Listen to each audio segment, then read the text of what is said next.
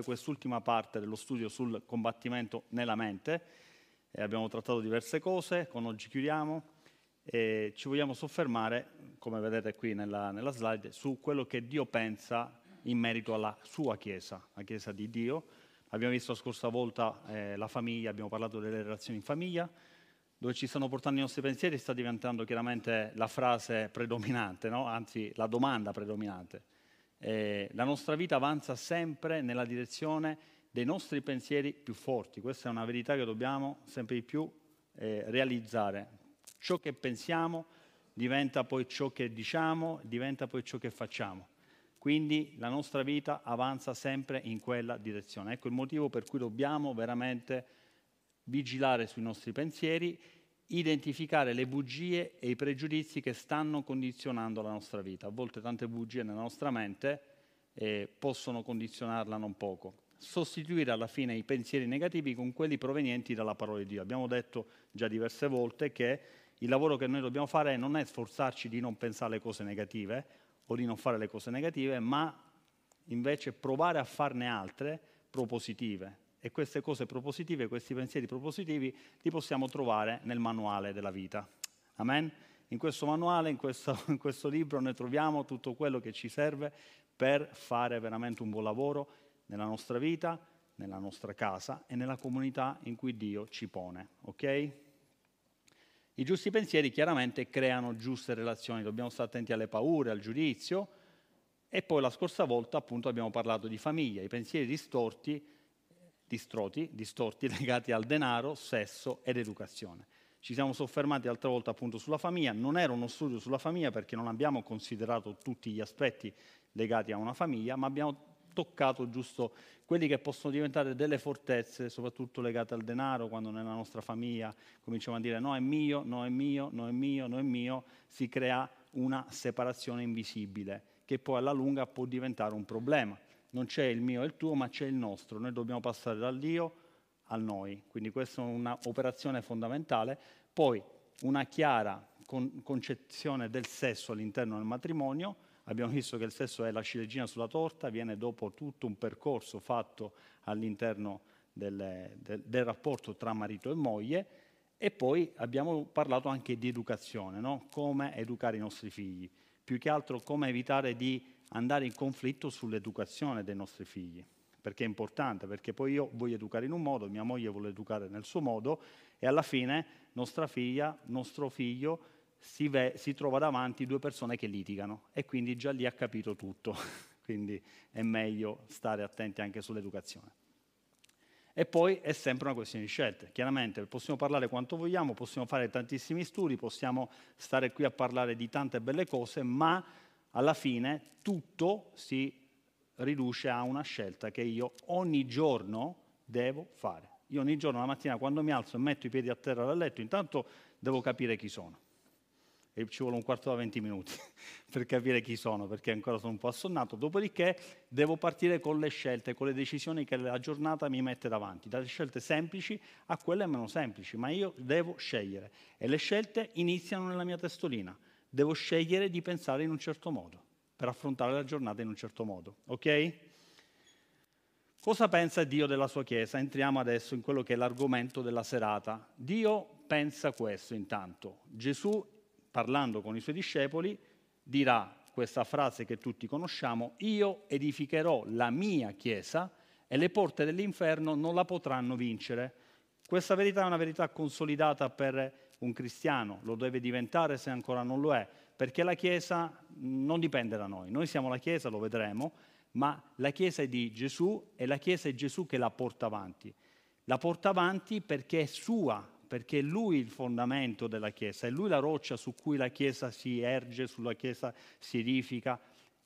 E la verità è che niente e nessuno potrà fermare l'avanzata della Chiesa, anche se uno può vedere la Chiesa in difficoltà, anche se uno può vedere la Chiesa perseguitata, anche se uno può vedere, perché noi a volte poi ci limitiamo alla realtà toscana, Livorno, Toscana, Italia, ma se noi guardiamo la Chiesa a 360 gradi a livello mondiale, la Chiesa continua a crescere, la Chiesa continua a avanzare, anzi nei posti in cui la Chiesa è perseguitata cresce ancora più velocemente, perché la Chiesa non è fatta da persone che vogliono portare avanti l'opera. La Chiesa ha un motore che è lo Spirito Santo che alimenta le operazioni e chiaramente questa verità ci deve veramente far riposare perché la Chiesa appartiene a Dio, la Chiesa è di Dio ed è fondata sulla roccia. Io edificherò la mia Chiesa, queste sono le parole di Gesù, e le porte dell'inferno non potranno vincere. Ma se questa verità è una verità vera, consolidata e su cui noi dobbiamo riposare, è anche vero che per portare avanti la Chiesa Dio si usa di persone, di uomini. E nella fattispecie, in Efesini 4, verso 11, troviamo egli stesso ha dato alcuni come apostoli, altri come profeti, altri come evangelisti, altri come pastori e dottori. Stiamo parlando dei cinque ministeri, stiamo parlando di uomini che sono doni che Dio fa alla Chiesa. Un ministero è un dono. Il ministero non è mio, non è per sé, non è per la persona, ma è per la Chiesa. Ma questo ministero, questo dono che Dio fa alla Chiesa, dono di apostolo, profeta, evangelista, pastore o dottore, viene fatto per uno scopo, per un obiettivo, che è quello di perfezionare i santi. Chi sono i santi? Quanti santi ci sono in questa, in questa chiesa? Oh, dovete alzare tutti la mano. Eh? Se avete creduto in Gesù, se apparteniamo a Cristo, siamo santi, siamo appartati per Lui. Amen? Per l'opera del ministero e per l'edificazione del corpo di Cristo. Vedete, sopra troviamo scritto che io edificherò la mia chiesa. Chi è che lo fa? Gesù. E poi sotto Paolo in Efesini ci dice che i santi edificheranno la Chiesa. Sembra, sembra una contraddizione, in realtà è qualcosa che si completa, perché Dio lo farà attraverso coloro che si metteranno a disposizione. Amen? Lo farà attraverso di noi. Se noi ci rendiamo disponibili, grazie all'opera dei ministeri che Dio ha dato, apostoli, dottori, pastori, evangelisti e profeti, vengono perfezionate le attività e i ministeri all'interno di tutto il corpo di Cristo e la Chiesa cresce, va avanti, si consolida.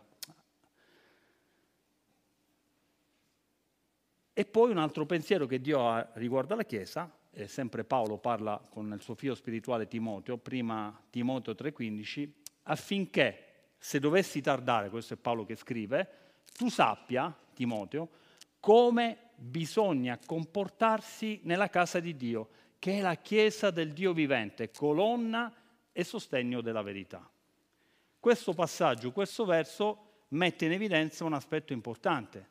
Quindi Dio, nel primo verso abbiamo detto che costruisce la sua chiesa. In Efesini abbiamo visto che attraverso di noi la costruisce e poi in quest'ultimo passaggio, prima Timoteo, vediamo che una chiesa ha delle regole come ci si comporta nella, nella Chiesa. Perché la Chiesa, sapete, non è un luogo in cui si fa quello che si vuole. Quanti condividono questa verità? Ci si comporta in un certo modo. Come faccio a sapere, chiaramente ora non è che dobbiamo andare a dire tutto quello che dobbiamo fare, perché poi, allargando il discorso, se entriamo nella chiesa locale, ogni chiesa può avere le sue indicazioni, ma a grandi linee ci sono dei principi che io devo rispettare, sul come io mi devo comportare all'interno della Chiesa. E anche questi principi, sapete dove li trovo? Nella parola di Dio. Amen. Ecco perché non ci dobbiamo mai separare, ecco perché non possiamo fare a meno di leggere la parola di Dio, di studiare la parola di Dio, perché attraverso questo studio, attraverso questa parola io riesco a vivere tutte queste verità nella mia vita.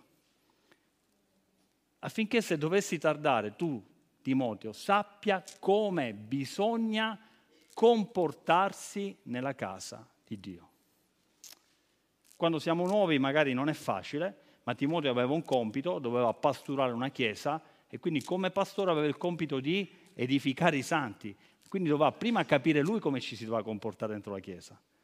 Con l'esempio poi avrebbe aiutato gli altri a crescere nelle vie di Dio. Tutto chiaro fino a qui? Questo è quello che pensa Dio della sua Chiesa. Ora vediamo un attimino alcune fortezze che si possono consolidare nella nostra vita quando entriamo in Chiesa. Quando entriamo in Chiesa? Ora, per Chiesa cosa intendiamo? Sicuramente sappiamo tutti che per Chiesa non intendiamo il locale, il locale è un luogo dove noi ci riuniamo, ma la Chiesa siamo noi, lo sappiamo. La Chiesa è l'insieme dei credenti nati di nuovo che hanno accettato Gesù nella propria vita, sono nati, come dice la parola di Dio, e quindi a questo punto appartengono al corpo di Cristo. E questa è la Chiesa universale. Noi siamo Chiesa qui, siamo Chiesa in America, siamo Chiesa con tutti coloro che hanno fatto questa scelta. Ci uniamo spiritualmente nel corpo di Cristo. Ma poi ci sono delle realtà locali, chiaramente, perché noi come facciamo a manifestare la nostra Chiesa? Riunendoci, ci dobbiamo vedere, ci dobbiamo incontrare. E Dio, chiaramente, nella sua multiforme grazia, nella sua grande sapienza, ha creato delle strategie. E una strategia è appunto creare delle chiese locali. Quindi ogni città, ogni paese, ogni zona generalmente ha una comunità, una chiesa che Dio chiaramente ha affidato a dei uomini, pastori, quelli di cui si parlava, che hanno il compito di pasturare la Chiesa. Quando noi entriamo nella Chiesa di Dio, quindi abbiamo fatto questa esperienza spirituale e poi iniziamo a frequentare una comunità, rischiamo di portare, visto che questo è il combattimento della mente, delle fortezze. Una di questa fortezza è la scalata alla vetta, cioè noi entriamo pensando che ci sia qualcosa da scalare. Vediamo, perché uno dice no, ma non è proprio così. Vi dico che duemila anni fa era pure così. Matteo 20, 20. Allora la madre dei figli di Zebedeo si accostò a lui con i suoi figli, si prostrò. Posso su in alto? Sì, sì. Ok. No, mi ero un attimino un attacco d'ansia, eh? vabbè. Zebedeo si accostò a lui con i suoi figli, si prostrò e gli chiese qualche cosa. Ed egli le disse, che vuoi? Ella rispose, ordina che questi miei due figli siedano l'uno alla tua destra e l'altro alla sinistra nel tuo regno. Wow, eh? ha chiesto poco, subito già li voleva piazzare in posizione, una a destra e una a sinistra. Visione alla grande, è partita proprio dal basso, è andato, ha cercato di farsi raccomandare, no? Ha detto, oh, mettili una a destra e una a sinistra. Ma guardate come risponde Gesù, ho tagliato alcune parti, e Gesù rispondendo disse, voi non sapete ciò che domandate, ma sedere alla mia destra o alla mia sinistra non sta a me concederlo, ma è riservato a coloro per i quali è stato preparato dal Padre mio. Questo a volte è quello che può innescarsi all'interno delle comunità, tristemente si può innescare, che c'è proprio una scalata al potere, no? Cioè, quindi si cerca quasi di scavalcare gli altri perché si vuole arrivare sul primo posto, si vuole arrivare sul podio, si vuole arrivare primi, si vuole arrivare secondi, si vuole arrivare terzi. E questo può diventare un problema perché si finisce, e noi non ce ne accorgiamo, per calpestare gli altri. Ma secondo voi questa è la volontà di Dio? Ma questa fortezza, se rimane nella nostra mente, può quel pensiero corrotto, quel pensiero sbagliato, quel pensiero che chiaramente non è un pensiero che previene dalla parola di Dio, può condizionare la nostra vita, può portarci magari a muoverci in un modo con delle motivazioni sbagliate. Stai abbracciando la bimba accanto a te, vero? Guarda la sua mano, tutto a posto? Sì. Quindi amico, amico, e ti rubo la bici. Oh no, amici, amici e ti rubo la bici, si dice. Quindi dobbiamo stare molto attenti e poi alla prima opportunità, pam, via, è stato un piacere. E dobbiamo stare attenti. Ecco perché a volte non si riesce a gioire del successo, del, de, della disponibilità, magari, o di come una persona può essere usata. No, perché ci volevo stare io al posto suo ci volevo stare io al posto suo. Ecco perché cominciamo a nutrire, io parlo in generale, sto parlando della Chiesa in generale, non parlo della nostra Chiesa, invidia. Ecco perché cominciamo a nutrire gelosia se qualcuno prende una posizione. Ma questo è tutto sbagliato. Se io dovessi entrare nella Chiesa con questa mentalità, con questo pensiero, col pensiero che aveva la mamma dei figli di Zebedeo, ragazzi, non faccio vita, non faccio Chiesa, non faccio quantomeno la Chiesa che vuole Gesù. Non è quel tipo di Chiesa che Gesù ha immaginato. Questa è una Chiesa umana fatta di, di carnalità, fatta di arrivismo, fatta di persone che vogliono solamente esibirsi, vogliono lo show, vogliono lo spettacolo, vogliono il palcoscenico. Ma questo non è un palcoscenico, eh? questo è un luogo in cui uomini cercano di portare avanti l'opera. E non dobbiamo salire, non dobbiamo scendere, non dobbiamo fare le cose per arrivismo, ma lo dobbiamo fare solamente per servire. Amen. Io spero di poter servire voi in questo momento, come tutte le domeniche ci serve il pastore, come tutte le domeniche ci servono i ministri che arrivano, come tutte le domeniche serviamo quando siamo giù, quando tutte le domeniche voi fate qualcosa nel servizio, quando c'è qualcuno che sta pulendo i bagni e non lo vede nessuno. Lo vede qualcuno? Milli, scusa, tu che sei lì al bagno che pulisci, ti vede qualcuno? Ma è vero che ti metti con... Eh, no? Ah, non lo fai il selfie? Si fa il selfie? No. Sapete, però la persona più importante la vede Dio. Non dobbiamo apparire, noi dobbiamo essere. Amen? Però entrare con questa mentalità può portare dei problemi, la scalata alla vetta. Ad udire ciò gli altri dieci si indignarono. Ehi, raga, si sono arrabbiati, eh? perché loro avevano capito tutto invece. E Gesù chiamateli a sé disse, voi sapete che i sovrani delle nazioni le signoreggiano e che i grandi esercitano il potere su di esse, ma tra di voi non sarà così, anzi chiunque tra di voi vorrà diventare grande sia vostro servo e chiunque tra di voi vorrà essere primo sia vostro schiavo, poiché anche il figlio dell'uomo, quindi sta parlando di Gesù, di se stesso, non è venuto per essere servito, ma per servire e per dare la sua vita come prezzo di riscatto per molti. Amen? Ribalta completamente la visione. Gesù mette a posto l'ordine, cioè mette a posto la mentalità, cioè la mentalità che un figlio di Dio, che un cristiano deve avere è questa. Amen? La mentalità è questa e glielo dimostra lasciando un esempio. Pietro dice no, no, Gesù non lo fare, no, no, no io lo faccio perché ti devo lasciare un esempio. Io, io non ho problemi ad abbassarmi perché ti devo far capire che quello che dovete fare voi è questo. Amen. Questa è l'idea di leadership della Chiesa vera, di Gesù. Servizio. Servire, non per apparire, ma per servire, per fare del bene, per lasciare qualcosa alle persone. Non per mettermi in mostra, non per attaccarmi a un titolo, non per dire faccio, no, perché servo e quindi servo. Rimuovere le, le fortezze, l'idea di leadership nella Chiesa. Prima Pietro, esorto gli anziani che sono fra voi, io sono anziano con loro e testimone delle sofferenze di Cristo e che sono anche partecipe della gloria che deve essere rivelata. Pascete, il, sta parlando in questo contesto chiaramente agli anziani, ai pastori, ai responsabili delle comunità. Guardate cosa gli sta dicendo, pascete il gregge di Dio che è fra voi sorvegliandolo non per forza ma volentieri, non per avidità di guadagno ma di buona volontà e non come signoreggiando su coloro che vi sono affidati ma essendo i modelli del gregge. Questo verso l'abbiamo letto tante volte, ma è quello che dobbiamo fare perché è vero che questo contesto è un contesto di chiesa principalmente, ma questo principio noi lo possiamo tranquillamente anche mettere dentro le nostre case, rivolgendolo ai nostri mariti, quindi a, me, ok? Io ho marito, non ho, ho una moglie, non si sa mai, ho una moglie, ok? Mariti, come dobbiamo guidare le nostre famiglie? In che modo vogliamo, pensiamo di guidare le nostre famiglie?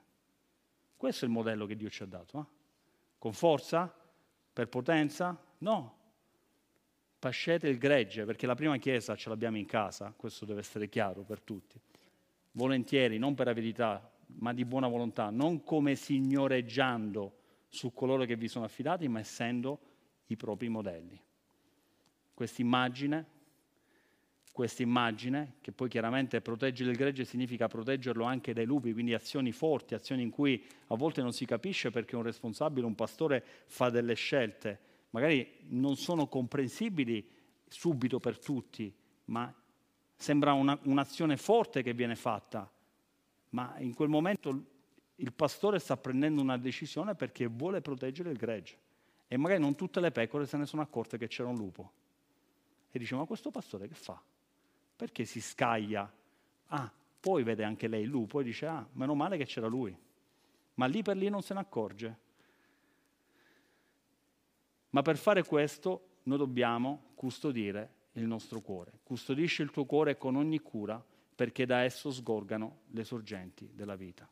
E questa anche è un'azione che dobbiamo fare quotidianamente, perché io posso partire in un modo, ma posso poi deragliare. Perché se non custodisco il mio cuore, se non proteggo il mio cuore, se non proteggo il mio, il mio cuore, quindi il cuore ha, ha tanto a che fare con la mente, con i pensieri. Se non custodisco i miei pensieri, è un attimo che la mia mentalità cambia e quindi la mia idea di leadership non è più quella che viene dalla Bibbia, quella che Dio mi dà, ma comincia a prendere le sembianze del mondo, che è quella di arrivismo, quella di potere, quella di signoreggiare, quella di dire io, io, io. Fa una cosa, mettici una D davanti a io. Amen? Che le cose cambiano. Dio, con Dio le cose cambiano. Quindi questa è la prima fortezza che abbiamo visto. Altre fortezze. La Chiesa mi ha deluso. Vi hai mai sentito dire in giro, io in Chiesa non ci vado perché la Chiesa... Io credo in Dio ma non credo nella Chiesa. Vi è mai capitato? Sì o no? È capitato solo a me, anche a voi? Perfetto, siamo sulla stessa barca. Ora, la Chiesa mi ha deluso. Io non parlo... Dov'è? Allora, seconda Timoteo, nella mia prima difesa, guardate questo uomo, nessuno è stato al mio fianco, ma mi hanno tutti abbandonato questo non venga loro imputato. Il Signore però mi è stato vicino e mi ha fortificato affinché per mio mezzo la predicazione fosse portata a compimento e tutti i gentili l'udissero ed io sono stato liberato dalle fauci del leone. Sapete chi è lui? Sapete chi è che scrive? Paolo, sempre Paolo. Stasera c'è Paolo. Nella mia prima difesa nessuno è stato al mio fianco ma tutti mi hanno, mi hanno deluso, mi hanno abbandonato. Ma Paolo che cosa fa? Comincia a dirgli parole a quelle persone, vero? Li comincia a offendere? Li comincia a perseguitare? Comincia a inveire contro quelle persone? Comincia a dire ma di qua, ma di là, ma di là? No, che cosa fa? Cosa dice? Questo non venga loro imputato. Il Signore però mi è stato vicino. C'è un modo per combattere la delusione, affidarsi all'Eterno, affidarsi al Signore, non guardare le persone, perché le persone sono persone, possono sbagliare, sì o no? Possono sbagliare le persone? Ma tu sei una persona? Quindi puoi sbagliare anche tu? Chi è che dice sì in fondo? C'è il microfono? Sente, sì, sì, sì. Possiamo sbagliare. Possiamo sbagliare. Dobbiamo capire che possiamo sbagliare.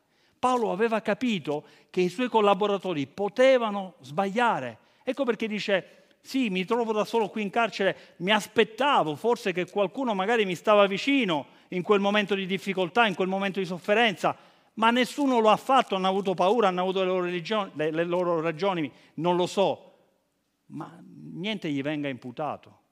Io so che il Signore mi è stato vicino, il Signore mi ha aiutato e questo ha sbloccato Paolo, l'ha liberato da una potenziale delusione che lo bloccasse e guardate Paolo che cosa continua a fare affinché per mio mezzo la predicazione continua a servire, continua a guardare l'obiettivo della Chiesa.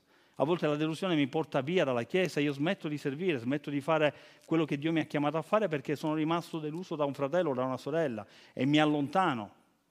Però c'ho Dio, fidatevi che nella maggior parte dei casi, quando io lascio la Chiesa e non vado in nessuna Chiesa, presto o tardi mi spengo anch'io. Perché? Perché è difficile, perché divento una pecora isolata, facile preda del nemico. Amen?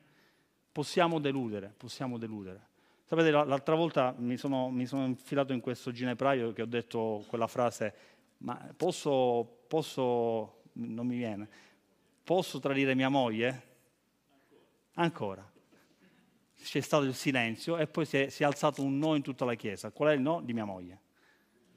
L'unica che ha detto no. Però sapete, possiamo deludere. A, me è successo che io avrei messo la mano sul fuoco, non vado nei dettagli, su, su una situazione, su una persona. Avrei messo la mano sul fuoco. È impossibile, è impossibile, è impossibile, è impossibile.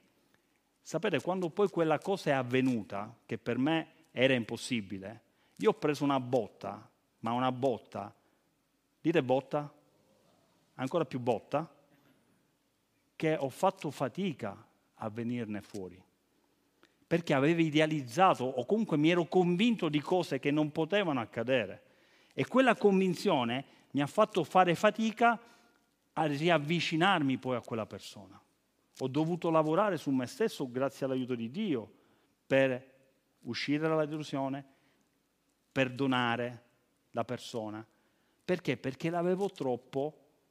Quindi è importante, sì, può succedere, dispiace, ci stai male, certo che ci stai male, però non siamo perfetti, non siamo perfetti. Amen? Paolo parlava dalla prigione. Poi c'è un altro uomo che parlava da dentro il pozzo. Vi ricordate chi era? Giuseppe. Giuseppe era stato buttato dentro il pozzo da chi? Dai suoi lontani parenti, vero? No? Chi erano? Non mi ricordo. Fratelli, non ci credo. I fratelli fanno queste cose? I fratelli fanno anche queste cose. Simone, perché guardi a tua sorella? Occhio al pozzo eh, che ti ci butta dentro. I fratelli fanno anche questo, non me lo sarei mai aspettato da mio fratello, eppure mio fratello mi ha buttato dentro il pozzo.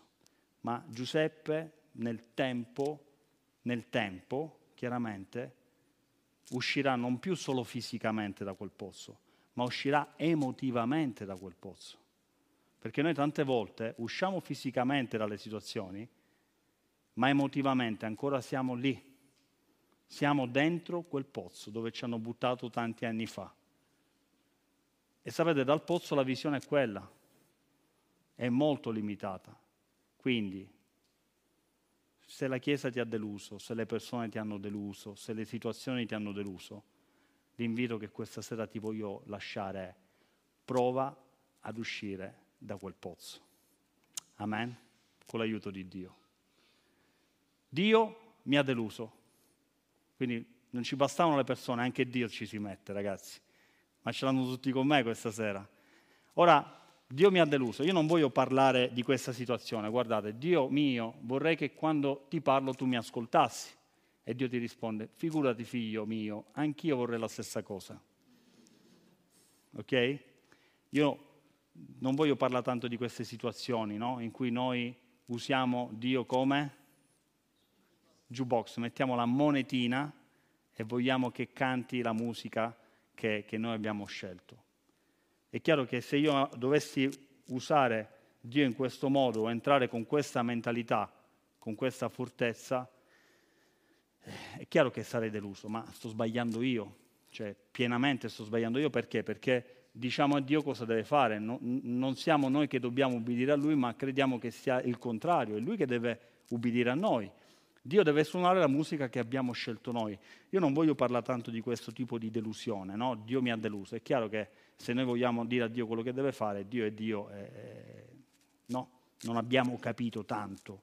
Quindi se siamo in quella situazione dobbiamo rivedere alcune cose. Non funziona così. Quindi non funziona così. Ma più che altro parlo di situazioni invece reali in cui uomini, donne che amano veramente Dio, che conoscono Dio, che che, che hanno un cuore per Dio hanno alzato preghiere, preghiere che chiaramente più che giuste, più che corrette. Pensiamo a una guarigione no? per qualcuno che poi non c'è più, pensiamo a tante altre situazioni.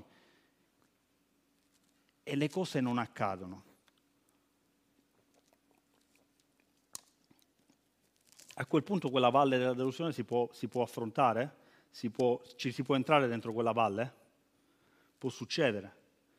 Signore intervieni, Signore opera, Signore fai qualcosa, ma Dio in quel momento non lo fa. Quella può diventare una fortezza, può diventare una trappola che ci allontana da Dio e che poi piano piano ci può anche allontanare dalla Chiesa. Quindi dobbiamo valutare bene certe cose. Romani 8:35. E credo che non c'è una risposta univoca, una risposta ultima. Io non ce l'ho e non credo che nessuno ce l'abbia. Ma credo che uno dei segreti sia quello di non dubitare mai dell'amore di Dio. Qualsiasi cosa ci accade, qualsiasi cosa affrontiamo di di triste, dispiacevole, pensiamo a un lutto, pensiamo a una malattia, pensiamo a una separazione, pensiamo non dubitare mai, mai, mai, mai dell'amore di Dio. Mai, di mai. Non lo devi mai fare. Perché il nemico è lì che vuole arrivare. Lui vuole farci dubitare dell'amore di Dio. Così è iniziato tutto, vi ricordate? In Genesi alla fine il principio è quello, lui così è entrato il nemico. Lui ci vuole fare dubitare dell'affetto, dell'amore che Dio ha per noi. Ecco perché Paolo dice, 8.35, sempre Paolo in Romani, chi ci separerà dall'amore di Cristo? Sarà l'afflizione, la distretta, la persecuzione, la fame, la nudità, il pericolo, la spada. Come sta scritto, per amor tuo siamo tutti il giorno messi a morte, siamo stati reputati come pecore al macello, ma in tutte queste cose noi siamo più che vincitori, in virtù di colui che ci ha amato. Amen? E poi dice, infatti io sono persuaso che né morte, né vita, né angeli, né principati, né potenze, né cose presenti, né cose future, né altezze, potrà separarci dall'amore di Dio. Questa verità ha tenuto Paolo in piedi durante tutte le difficoltà.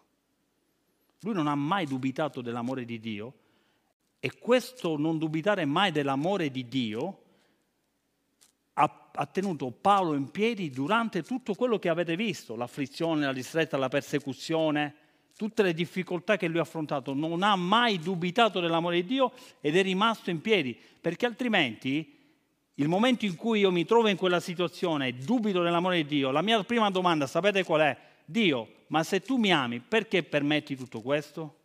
Perché mi sta succedendo questo? Perché io ho pregato e questa cosa non è successa? Non so se è chiaro. È la prima domanda che faccio a Dio. E magari la faccio in un momento di sconforto, ma capire che Lui mi ama, allora rimette in pista e riorienta la mia vita. Ma soprattutto capire che Dio è sovrano e che il quadro che noi abbiamo è un quadro incompleto, è un quadro che ancora ha delle cose che non si vedono, ma il quadro generale ce l'ha Lui. E quindi comprendere che Lui è sovrano e che Lui ha il controllo di ogni situazione, che Lui guida ogni cosa, metterà pace nel mio cuore e mi potrà piano piano liberare anche da quella trappola. Dio mi ha deluso, quel pensiero costante nella mia vita condiziona la mia vita, la orienta, mi porta a fare scelte sbagliate. Invece avere un pensiero in cui io so che Dio mi ama, nonostante tutto quello che sto vivendo, nonostante quello che sto affrontando, nonostante tutto quello che che sto passando, la situazione cambia. Amen? Ho deluso Dio, è mai capitato di aver deluso Dio? Sapete chi è lui? Ma non è Pietro quello originale, eh, del film, non è quello, quello del film. Pietro, ha sbagliato Pietro? Sì, certo che ha sbagliato. Pietro ha sbagliato. Avrà deluso Dio secondo voi? Sì o no? Secondo voi ha deluso Dio? Sì o no? No. Come fa a deludere Dio? Ma secondo voi Gesù gli aveva pure detto, guarda che prima che il gallo canta, quindi già lo sapeva Gesù, già lo sapeva, Gesù lo sapeva, Dio lo sapeva, Dio lo sa quello che faccio io oggi, quello che farò domani, Dio sa qual è, quale sarà il mio finale, sa, lui già lo sa, perché lui vive nell'eternità, che è un concetto per noi difficile da immaginare. Cioè già lui ha visto la fine, perché cioè, lui, lui è fuori dal tempo. Quindi già lui sa le cose. Quindi non possiamo deluderlo. Siamo noi che siamo delusi di noi stessi. E a volte questa nostra delusione la trasferiamo su Dio. Chiaramente qui vado veloce perché altrimenti non ce la facciamo. È la storia che riabilita Pietro. E gli dice, Pietro, tu hai sbagliato, non ti preoccupare. Io una cosa ti voglio chiedere, ma tu mi ami. Lascia stare gli errori che hai fatto Lascia stare le cose che tu hai sbagliato. Io una cosa voglio sapere da te. Tu mi ami? Sì. Rimettiti a lavorare. Rimettiti a servire. Lì Pietro capirà chiaramente che non può fare affidamento sulle proprie forze, ma deve solamente fare affidamento sull'amore di Dio. Amen? E allora solamente in quel modo possiamo uscire dalla delusione. Ma adesso guardiamo un'altra fortezza, e questa dovrebbe essere l'ultima, chiesa online contro la chiesa dal vivo. anche questo è un bel match, sì o no? Non so se si vede la, la foto, si vede? Vi dichiaro marito e moglie, potete premere invio. Ora uno sorride, mi è piaciuta questa, questa immagine che ho trovato, ci sorride perché magari pensiamo di essere lontani, ma se continuiamo così arriveremo anche a questo, a sposarci io da una parte, mia moglie dall'altra, io premo invio e lei dice ok non ti accetto l'amicizia. Cioè come ci dobbiamo sposare e non mi accetti l'amicizia? Cioè, quindi si arriverà veramente all'apoteosi. Però dobbiamo chiaramente stare anche attenti a, questa, a questi pensieri, perché pensare che la Chiesa debba essere ormai una Chiesa online può diventare una fortezza che distruggerà la nostra vita non poco. Ora io non voglio chiaramente parlare della diretta, perché io ringrazio Dio per la diretta, anzi saluto le persone che ci stanno ascoltando, so che c'è gente, ciao, anche la, sei lì, ciao. E c'è gente che ci sta ascoltando, c'è gente che è a casa che non può essere qui, c'è gente che è magari in ospedale che non può essere qui e quindi salutiamo tutti. Abbiamo la possibilità che, magari di riascoltare gli studi, le prediche della domenica e quindi questa è una cosa buona, abbiamo la possibilità di collegarci in tempo reale eh, con, le, con le varie situazioni. Gloria a Dio per questo. Ma io uso l'online se non posso essere in live, non so se è chiaro. Cioè io uso la diretta, uso eh, la possibilità di avere uno strumento elettronico perché non ho la possibilità di venire per tante motivazioni, la malattia, la sofferenza, la distanza, il lavoro, tante situazioni. Ma se io ho la possibilità di essere qui, io voglio essere qui. Amen? Dobbiamo essere qui perché altrimenti diventa un problema. Guardate, Salmo 91,13, quelli che sono piantati nella casa dell'Eterno fioriranno nei cortili del nostro Dio, porteranno ancora frutto nella vecchiaia e saranno prosperi e verdi. Quelli che sono piantati, piantati. Piantati significa che io ho scelto di vivere una realtà. Il problema è che con internet tu non scegli di vivere una realtà, tu vivi migliaia di realtà, perché vai un po' qua, vai un po'...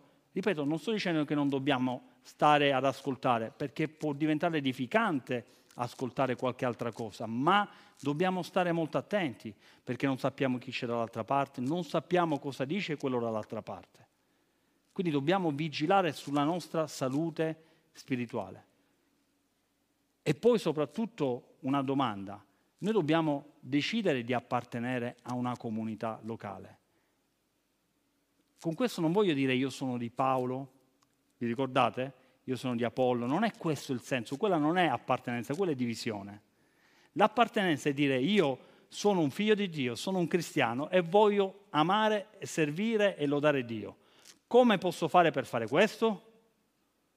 C'è una chiesa locale a cui tu ti devi aggiungere e in quella chiesa puoi essere pasturato, puoi crescere, attenzione, e puoi esprimere la vita che Dio ha messo dentro di te attraverso il servizio, cosa che non puoi fare se stai dietro a un computer a guardare mille prediche al giorno. Sì o no? Vi torna? Mangi, mangi, mangi, ma non dai mai niente. E poi è bello creare anche le relazioni. Il nostro Dio è un Dio di relazione. Basta pensare alla Trinità, Padre, Figlio e Spirito Santo. Quindi se Lui è un Dio di relazione, quanto per lui sarà importante la relazione. Ebrei 10:23, riteniamo ferma la confessione della nostra speranza perché è fedele colui che ha fatto le promesse e consideriamo gli uni e gli altri per incitarci ad amore e a buone opere. Questa è una, un'operazione che possiamo fare solamente se non abbandoniamo il nostro radunarci. Come faccio a incitare mio fratello? Come faccio se non ci sto mai? Sempre al telefono? Sì, va bene, grazie, grazie a Dio per i, i, telefoni, ma poi io mi devo poter vedere per, con mio fratello, con mia sorella, devo poterlo abbracciare, devo poter stare con lui, devo poter pregare insieme a lui. Quindi è importante liberarci da questa fortezza, se mai dovesse sviluppare nella nostra vita una fortezza di questo tipo. La Chiesa è quella dal vivo, la Chiesa è quella dello stare insieme, la Chiesa è la Chiesa di vivere insieme il corpo di Cristo, in cui io ti posso guardare in faccia e anche tu mi puoi guardare in faccia, in cui posso camminare e posso, mentre cammino, incrociare il pastore il pastore che mi dice Ezio, tutto bene oggi? Non ti vedo in forma. Che hai? Giornataccia. Preghiamo. Quando sono su YouTube, il predicatore me lo può dire una cosa del genere? Sì o no? Atti 2,46 e perseveravano con una sola mente tutti i giorni nel Tempio e rompendo il pane di casa in casa prendevano il cibo insieme con gioia e semplicità di cuore, lodando Dio e godendo il favore di tutto il popolo. E il Signore aggiungeva alla Chiesa ogni giorno coloro che erano salvati. Quando noi mettiamo in pratica i principi di Dio, no? noi viviamo una Chiesa che nel tempo si trasforma, una Chiesa che cambia, una Chiesa che inizia in un modo, ed era questo il 2000? 2001-2002, non so se si vede, il pastore nascosto lì dietro il pulpito. Rita? Allora, lei è Rita. Rita, ciao Rita. Lei è Rita. Daniela, che è rimasto lì? Solo il pastore, Rita. Vabbè. Eudocia. Quindi 2002 e poi piano piano il Signore aggiunge, queste sono solo donne, eh? solo donne, perché con gli uomini non c'entravamo, solo donne. E il Signore aggiungeva alla Chiesa ogni giorno coloro che erano salvati. Me è piaciuta questa immagine, no? far vedere una Chiesa che cresce nel tempo, negli anni, che si trasforma, che si rinnova, ma è, c'è l'opera che Dio fa alle spalle di questa Chiesa le persone che, che, che accettano Cristo, che sono salvate, Dio le aggiunge alla Chiesa. E la Chiesa prende vita, prende corpo. Amen? Quindi occhio, veramente, magari chiaramente se noi siamo qui, voi non noi non c'entriamo nulla, perché se siamo qui è perché noi crediamo nella Chiesa dal vivo, nella Chiesa in presenza, è chiaro. Però in giro si sente a volte parlare di, fa, no, no, per me la Chiesa è solamente, no, la Chiesa mi ha deluso, io rimango dietro. È una strategia diabolica che ci vuole isolare, ci vuole tenere lì sul divano, no, io non esco di casa, non faccio questo. Chiaro che se hai problemi, situazioni particolari, stai a casa, stai al lavoro, stai dove devi stare, ci mancherebbe. Ti salutiamo e ti vogliamo bene, ma se io ho la possibilità di venire in chiesa, non apprezzo no? il mercoledì essere qui in chiesa per chi viene qui il mercoledì, stare qui insieme a pregare e a lodare il nostro Signore.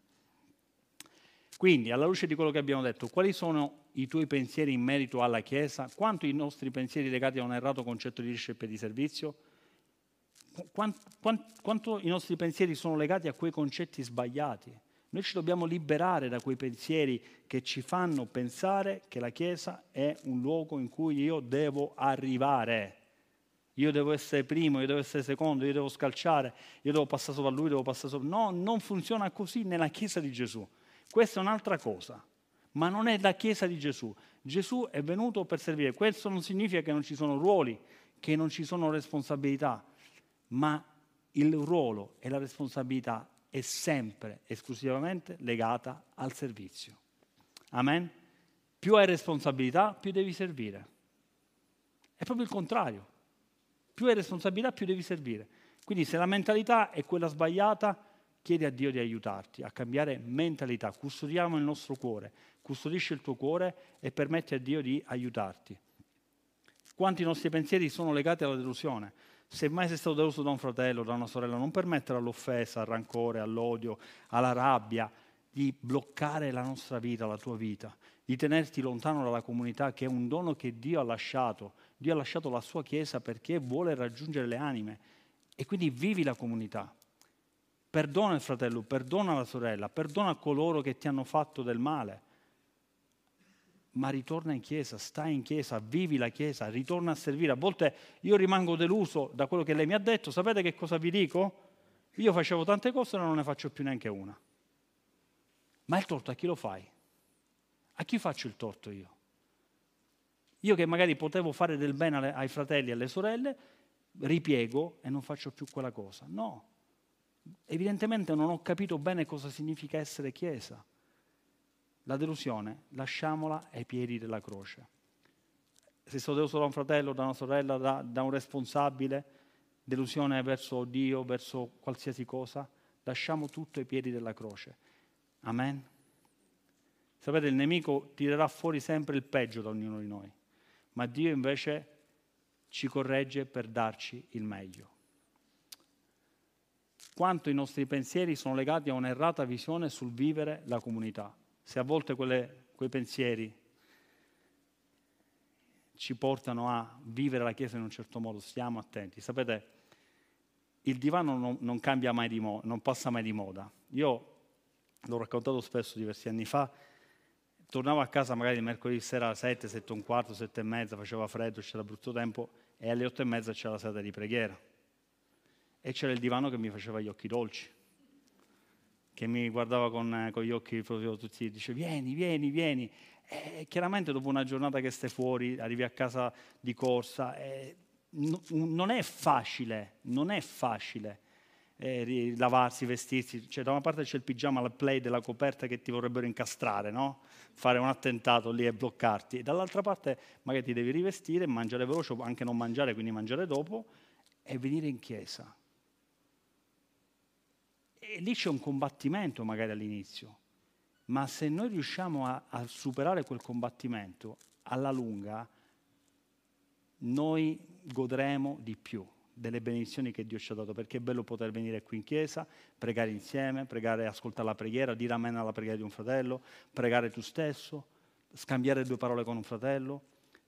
È qualcosa che non ha prezzo, perché questo significa vivere i principi che Dio ha stabilito. Amen? Divenire consapevoli di cosa e perché pensiamo ciò che pensiamo. Cambiare nel tempo, dobbiamo andare veloci. Questa radio la conoscete, non tutti penso, no? Cambiare, ci vuole tempo per cambiare. A volte io volevo andare in palestra, volevo fare così, no? E speravo che dall'indomani non funziona così, devo andare più tempo in palestra.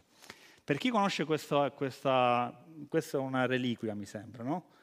È del 1800, no, sto scherzando, ero ragazzino, adolescente, quindi stiamo parlando anni 80. E quando io mi trovo questa radio non sempre avevo le, le, le musicassette, si chiamavano, no? Anche lì, di che cosa stiamo parlando? Vabbè, tranquilli non vi preoccupate. E quando usciva qualche canzone che mi piaceva, io stavo lì tutto il pomeriggio con questa rondellina, no? chi, chi, l'ha fatto se lo ricorda, e quindi dovevi sintonizzare. Poi sentivi la canzone, ah che bella questa canzone, stavi lì, poi magari la beccavi sul finale, no, sul finale no, perché non è che potevi tornare. Adesso ti piace una canzone, vai su YouTube, quante milioni di volte la vuoi ascoltare?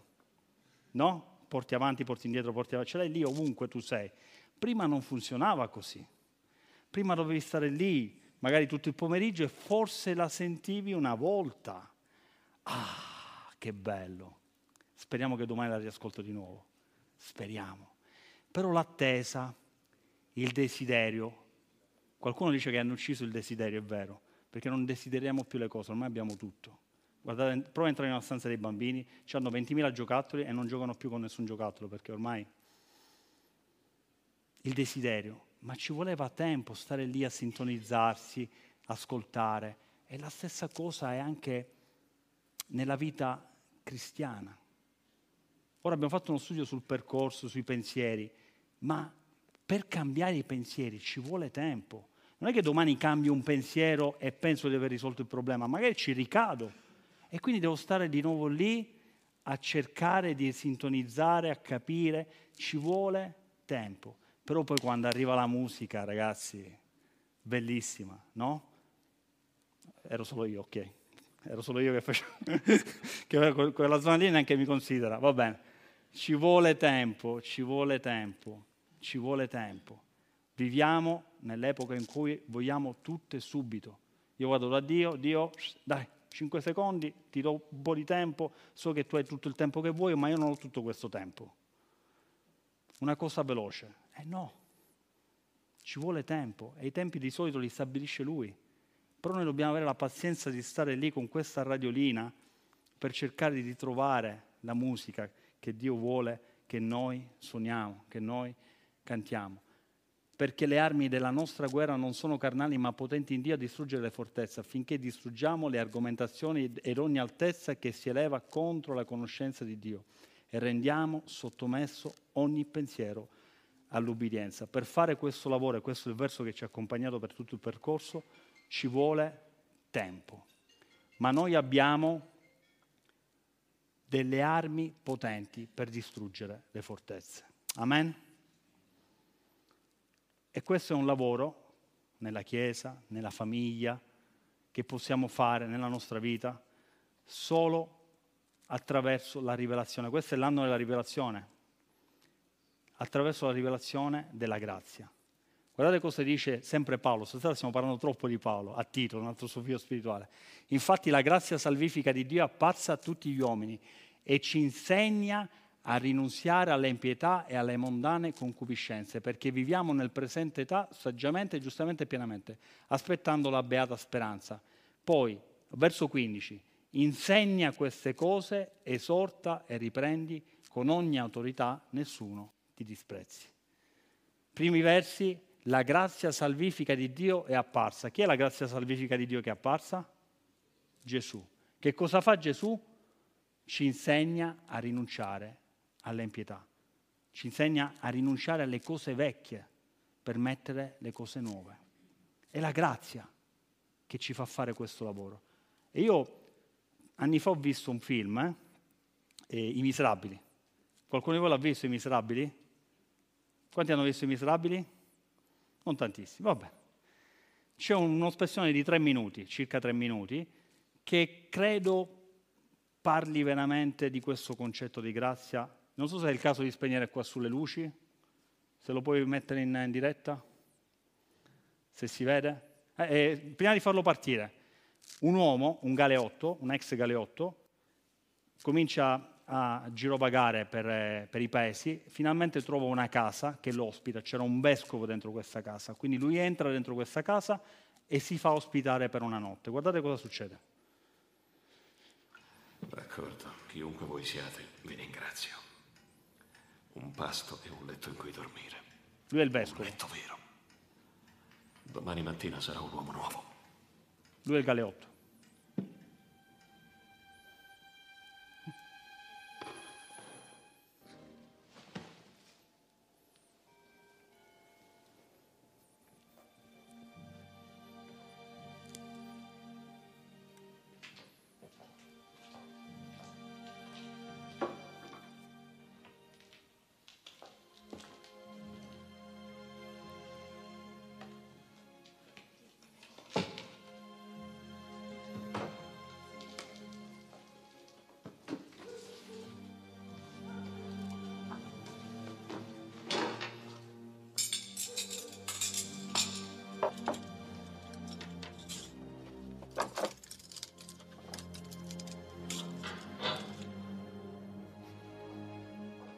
C'è qualcuno?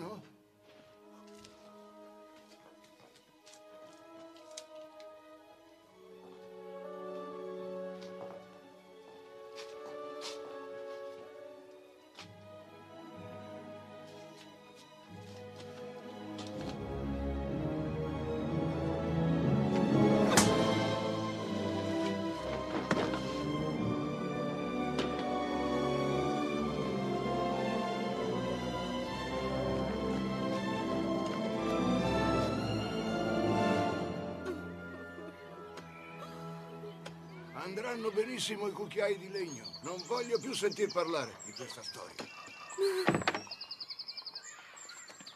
Mi dispiace disturbarvi. L'avete preso?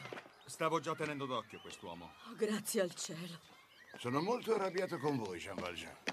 Che cosa avete fatto all'occhio, Eminenza? Non vi ha detto che è stato mio ospite ieri notte? Ah, sì. Dopo che avevamo perquisito il suo zaino e trovato tutto questo argento. Sosteneva che gliel'avete dato voi. Infatti. Certo che gli ho dato io l'argenteria, ma perché non avete preso i candelabri? È stato sciocco da parte vostra. Madame Gillot, andate a prendere i candelabri d'argento. Varranno almeno 2000 franchi. Perché li avete lasciati? Presto. Monsieur Valjean deve mettersi in viaggio. Ha già perduto troppo tempo. Li avevate dimenticati. State dicendo che ci ha detto la verità? Ah, certo. Grazie di avermelo riportato, ve ne sono grato. Liberatelo. Sul serio mi lasciate andare. Non avete sentito quello che ha detto il vescovo? Madame Gillot, offrite un po' di vino a questi signori. Devono essere assetati. Grazie.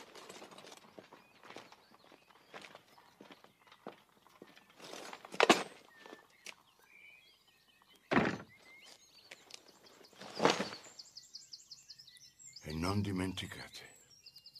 Non dovete dimenticare. Mi avete promesso di diventare un uomo nuovo. Lo prometto. Ma, ma voi perché fate questo? Jean Valjean, fratello mio, voi non appartenete più al maligno. Con questo argento ho comprato la vostra anima. Vi ho riscattato dalla paura e dall'odio. Ora vi ho restituito a Dio.